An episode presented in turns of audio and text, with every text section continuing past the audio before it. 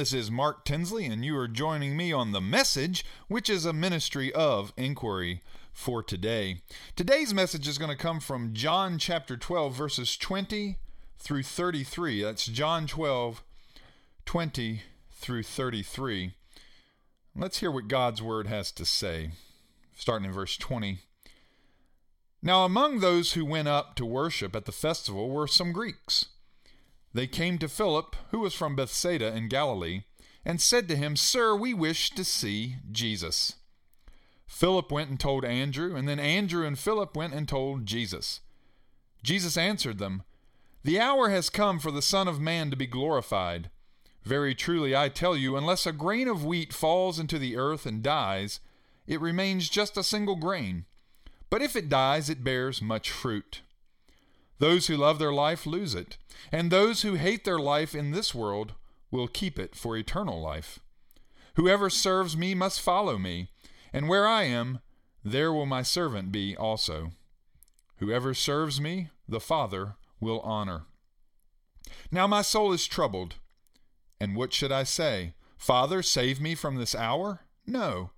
It is for this reason that I have come to this hour. Father, glorify your name. Then a voice came from heaven I have glorified it, and I will glorify it again. The crowd standing there heard it and said that it was thunder. Others said, An angel has spoken to him. Jesus answered, This voice has come for your sake, not for mine. Now is the judgment of this world. Now the ruler of this world will be driven out. And I, when I am lifted up from the earth, will draw all people to myself. He said this to indicate the kind of death he was to die. Well, a beautiful passage of Scripture.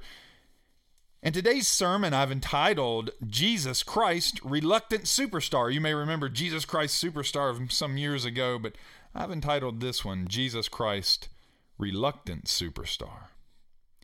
Now, I want to tell you a quick story about a little boy named Young Ernie. Well, young Ernie and his family were invited to have Easter Sunday lunch at his grandmother's house uh, somewhere in America. You can decide what town it was. Everyone was seated around the table as the food was being served, and when Ernie received his plate, he started to eat right away. Well, Ernie, uh, wait until we say grace, his father said. Well, I don't have to, little five year old Ernie replied. Of course you do, Ernie, his mother insisted rather forcefully. We always say a prayer before we eat at our house. And Ernie replied, Well, that's our house. But this is grandma house, grandma's house, and we don't have to pray for ourselves at grandma's house because she knows how to cook. So, oh my, right? Oh, little Ernie. Um, I think I said something like that when I was a little boy to my mom, honestly, about my grandmother. Uh, and I'm sure many of you probably have similar stories from your own childhood, uh, childhoods. And as they say here in the South, God bless our little hearts. But you know, when I listen to that story, as humorous humorous as it is, I'm reminded that little Ernie spoke his mind, didn't he? He was straightforward. That is, he answered his parents directly and without any guile. At the same time, you might say that little Ernie, though, was a bit naive, wasn't he? Because he didn't have a lot of empathy for his mom and dad, as he said that his grandmother uh, cooked well. And he maybe he didn't even have a lot of, maybe you could say he didn't have respect for his mom and dad, though he was only five years old. It probably wasn't a matter of disobedience or disrespect. But he certainly didn't have empathy, and he was certainly naive. But in our passage today, I want to submit that Jesus was in no way naive. He was no little Ernie. But nor was Jesus completely straightforward with his listeners. Again, he was no little Ernie. Now, on this latter point, you're probably thinking, well, what in the world are you talking about? I mean, how can you say that Jesus Christ, the Savior of the world, was not straightforward? Well, I just want you to hang in there with me, and I think over the next few minutes you'll see what I mean. But let's talk about that first point first. Uh, first of all, uh, I think it's safe to say that Jesus was not naive. Jesus knew what was about to happen to him on the cross. He knew why the Father had sent him, and he knew the effect his sacrifice would have on the eternal well being of mankind. In fact, we see that when Jesus is approached with a request from some unnamed Greeks in this passage, he proceeds to lay out for his disciples and for us what is about to transpire in his life. In verses 23 through 33, we read this. I'm going to read them again. Jesus replied, The hour has come for the Son of Man to be glorified. Very truly, I tell you, unless a kernel of wheat falls to the ground and dies, it remains only a single seed. But if it dies, it produces many seeds. Anyone who loves their life will lose it, while anyone who hates their life in this world will keep it for eternal life. Whoever serves me must follow me, and where I am, my servant also will be. My Father will honor the one who serves me. Now my soul is troubled, and what shall I say? Father, save me from this hour? No, it is for this very reason I came to this hour. Father, glorify your name. Then a voice came from heaven I have glorified, and I will glorify it again. The crowd that was there and heard it said that it had thundered.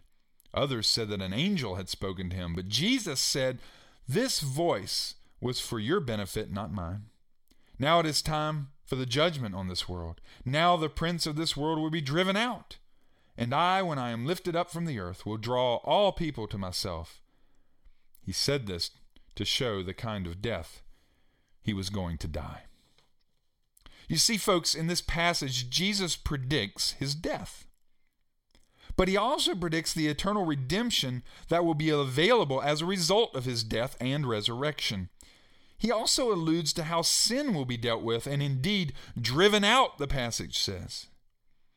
That sin will be driven out of the world by his shed blood and resurrected life. No, Jesus wasn't naive, folks.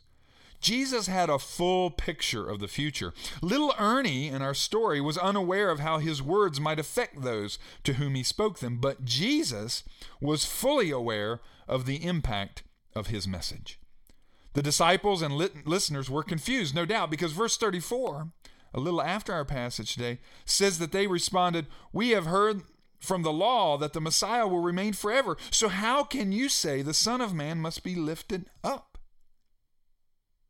They were dumbfounded as to why the Messiah had to die.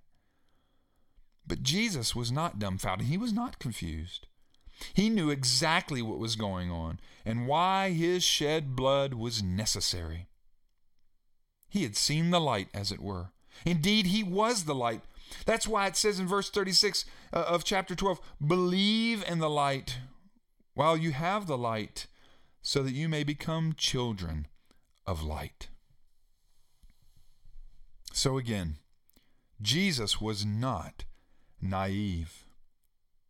But I doubt there's much dispute on this point. None of my listeners here would probably uh, dispute me on the fact that Jesus was not naive, that Jesus knew what was going on. However, you might dispute me on the second point I made a little earlier. Earlier, I also said that Jesus was not altogether straightforward either. Little Ernie was told that he had to pray before eating his dinner, and he responded with his humorous, though very direct and pointed retort. However, when Jesus is approached by these Greeks in our passage, he doesn't respond in kind with little Ernie. But before I explain that, again, I, am kind of holding you in anticipation a little bit of what I mean by Jesus wasn't straightforward. But, but before I can really get into that, I need to paint the picture of what's going on here in John chapter 12. Let's begin with the scene. Now, if you read John chapter 12, you quickly determine that the resurrection of Lazarus is a topic in chapter 12. It's a point of discussion that comes up a couple of different times. And we all know the story of Lazarus, but you might not recall that the story of Lazarus is just one chapter previous to chapter 12 in John. It's John chapter 11. And in John chapter 11, we're introduced to Lazarus and his resurrection. You'll remember that Lazarus is the brother of Mary and Martha, and he gets sick in Bethany, which is in Judea. And the sisters, Mary and Martha, they send for Jesus. Now, we don't know exactly where Jesus was, but John chapter 10 uh, verse 39 tells us that he was somewhere beyond the Jordan. So the sisters in Bethany send for Jesus, who's somewhere beyond the Jordan, probably about a day's walk away. And they send for Jesus because Jesus is their friend. And they know that Jesus can help them. They've, they know the miracles of Jesus and they know Jesus can help.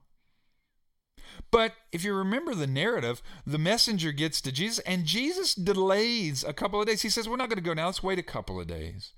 And during that time of waiting, Lazarus dies. And then, when Jesus finally decides to go to Bethany, his disciples try to talk him out of it because the Jews in Judea want to kill him. But Jesus, being the courageous sort he is, goes anyway. And when they arrive in Bethany, when Jesus' disciples arrive in Bethany, probably about a day later, and we, we believe this because it probably took a day for the messengers to get there. He waited two days and then left and walked there, which probably took him another day. Uh, and then scripture tells us uh, when he got there uh, that Lazarus had been in the grave how many days? Four days. And Lazarus had already been buried. So Jesus gets the message. He waits two days. Lazarus dies. He gets there. Lazarus is in the grave. The assumption then is that it's over. Lazarus is gone. Feeling this way themselves, Mary and Martha, they're a bit perturbed at Jesus' delay. And if you read the scripture, they chastise him a little bit. But of course, gloriously, we know what happens at that point, don't we? Jesus raises Lazarus from the dead. And this is where Jesus' famous words are recorded in John chapter 11, verses 25 through 26. He says, I am the resurrection and the life. The one who believes in me will live even though they die, and whoever lives by believing in me will never die. And don't kid yourselves, folks. This is obviously a foreshadowing of Jesus' own resurrection. It's a foreshadowing. And, and, and, don't think for a second that Jesus didn't know what he was doing by delaying for a couple of days. Jesus wanted Lazarus to die, not because he had anything against Lazarus, but he knew that if Lazarus died and he went there to Bethany and resurrected Lazarus, he would prove to his disciples and prove to the onlookers and prove to the people and prove to us that he had power over death. And that was going to be an important point for him because when he comes in chapter 12 to tell his disciples that he's going to die and come and raise from the dead, he needed to have proven to them that he had power over death. So this Lazarus narrative in John chapter 11 was no accident. And so, with this miracle in full view, when we get to John chapter 12, there's a buzz in the region about Jesus, about what miraculous things he's done. In fact, in John chapter 12, verse 17, it says that people were actually and actively going around telling about how Jesus had raised Lazarus from the dead. So it's no surprise that these curious Greeks appear in the beginning of our passage today, John chapter 12, verse 20. And they say to Philip, Sir, we want to meet Jesus. We want to meet him. You see, Jesus was a superstar at that point. I mean, he was veritably a first century rock star. It would be like if Bob Dylan or Paul McCartney or U2 or some other modern day rock star came to your town. No doubt people would try to get an audience with these people. They would try to obtain an autograph or a handshake or maybe just a simple hello. And it's the same way with this, these Greeks. They're fans of this, this Jesus who's performing miracles, and they want to meet this person who's intrigued them. Scripture says that Philip told Andrew, and together they took this request to Jesus. Now, at this point, as I'm reading Scripture, I have an expectation of Jesus. Maybe I shouldn't, but I do. Uh, at this point, I expect Jesus to acknowledge the request. These Greeks saw him as a superstar and they wanted to meet him. Therefore, I expect him to address this in one way or another. Like little Ernie, I expect Jesus to attack the matter head on and give us his honest gut reaction to what these Greeks want. But he doesn't, does he? In fact, Jesus never directly addresses the request. You might say that he ignores it. Instead of saying something like, no, I, I don't want to meet with them, or, or I don't have time for them right now, or I have more important matters to attend to, uh, Jesus simply changes the subject. And he launches off into the diatribe in verses 23 through 33 that I just read a few minutes ago. And in this diatribe, this long speech, like I said before, he predicts his death and resurrection. And though that's a great thing, it's something not directly related to the request from the Greeks to meet Jesus. So Jesus isn't straightforward, is he? He doesn't attack the, the, the, issue at hand. He, he goes around it. He circumnavigates it. He, he, he comes at it from a different angle. But he also does something else in verses 23 through 33 that I haven't talked about yet. He takes the opportunity to talk about service and servanthood to his disciples. In verse 26, he says, Whoever serves me must follow me, and where I am, my servant also will be. My Father will honor the one who serves me. You see, these Greeks were looking for a rock star, a veritable first century superstar. They were looking for entertainment. They were looking for someone who could wow them. They were looking for someone who could impress them. They, they liked the glitz, they liked the glamour, they liked the grandiosity. They were looking for big. But Jesus ignores this request and he turns his disciples' attention to something else. You see, I can only imagine that Philip and Andrew were excited to bring this request to Jesus. I mean, their leader had become a person who wanted to, to who others wanted to spend time with. They had been marginalized. Jesus had been marginalized through much of his ministry. People disliked him, people were undermining him, and now he's got a fan club. He's got people who want to meet him. This must have been exciting for his followers. He was famous. But Jesus doesn't take on the persona at this point of a superstar, of a rock star. Rather, he takes on the persona of a reluctant superstar. And he, in effect, says, Forget about that request. A request that's motivated by pride and secular wisdom and selfishness. And let's talk about what's most important. And what's most important is your service to me and my service to the Father. In a split second, Jesus turns the mood from pride to humility from selfishness to selflessness, and from me to he. He turns it from me to he. Sure, Jesus could have met with those Greeks. He could have basked in his superstardom. He could have told the story of Lazarus over and over again and built himself into a worldly hero. But he didn't. He turned the table to the matter of selfless, humble servanthood, and he gave his audience the best object lesson of this that he could have given them. And that was, he told them what he had come to do in service to the Father and to mankind. And then later we know, through his death, burial, and resurrection, he showed them that what he had talked about there was true.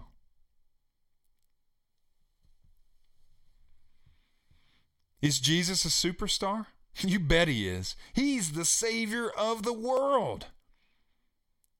But I want you to notice that he's a reluctant superstar. Reluctant in the sense that he doesn't want lavish praise or renown or worldly affection. These things are fleeting. These things go. We've all seen the, the starlets and, and, and actors and, and musicians. They're, they're big one day. They're on top of the world. They're making lots of money. They're getting a lot of attention. And then the next day, they're nobodies. Nobody knows who they are. They, they maybe they've lost their fortunes or they're just marginalized in Hollywood or Nashville or wherever. Because worldly stardom is fleeting. It's because it's ultimately not what's important for us in our lives of faith. You see, what's most important to Jesus for himself and for us is that we serve God that we love God and that we obey God. It's not about our stardom, it's about God's glory. It's not about our kingdom, but His kingdom. It's not about me, but He. Unfortunately, many of us in our lives, we try to achieve stardom, don't we? We want praise, we want affection, we want renown. But Christ would have us put these desires to the side and take on his persona of the reluctant superstar. Yes, we want to achieve great things for God. There's no doubt about that. that's what we want to do. But we need to do it, and we should want to do it from a posture of humility and grace and love. How are you doing in this regard today? Well, of course, only you can answer this, but I want to encourage you to become a reluctant superstar. Of course, doing this is not easy, but it requires, first of all, it starts with perspective. We've got to know, perspective is knowing who we are in Christ, having the right perspective, knowing who we are in Christ, what He did for us, and who we are in relation to Him. It also starts with humility, knowing what we are not without Christ. So it's about perspective, knowing who we are in Christ, and about humility, knowing who we are not without Christ. So I want you to do something today, in this week. Write this down. Write down these words not me, but He. This is the mantra of a reluctant superstar. Not me, but He. It's not about us. It's not about our stardom. It's not about our uh, uh, renown or our um, uh, how much we're how famous we are, how much affection we get. That's not what it's about. It's about God and the mission that He's given us as believers to make disciples in this world and to spread the gospel and the good news to others. Not me, but He. Write it down. I want you to reflect on that this week. And I want you to make God first, not yourself. Be the reluctant superstar. You know, Jesus wasn't straightforward with those Greeks, but he wasn't straightforward with them because he wanted to turn the disciples' attention to the thing that was more important the idea of selfless service, the idea of serving God and serving others as a reluctant superstar. Let's do that this week. Let's become everything that God would have us to be. God bless you and have a great week.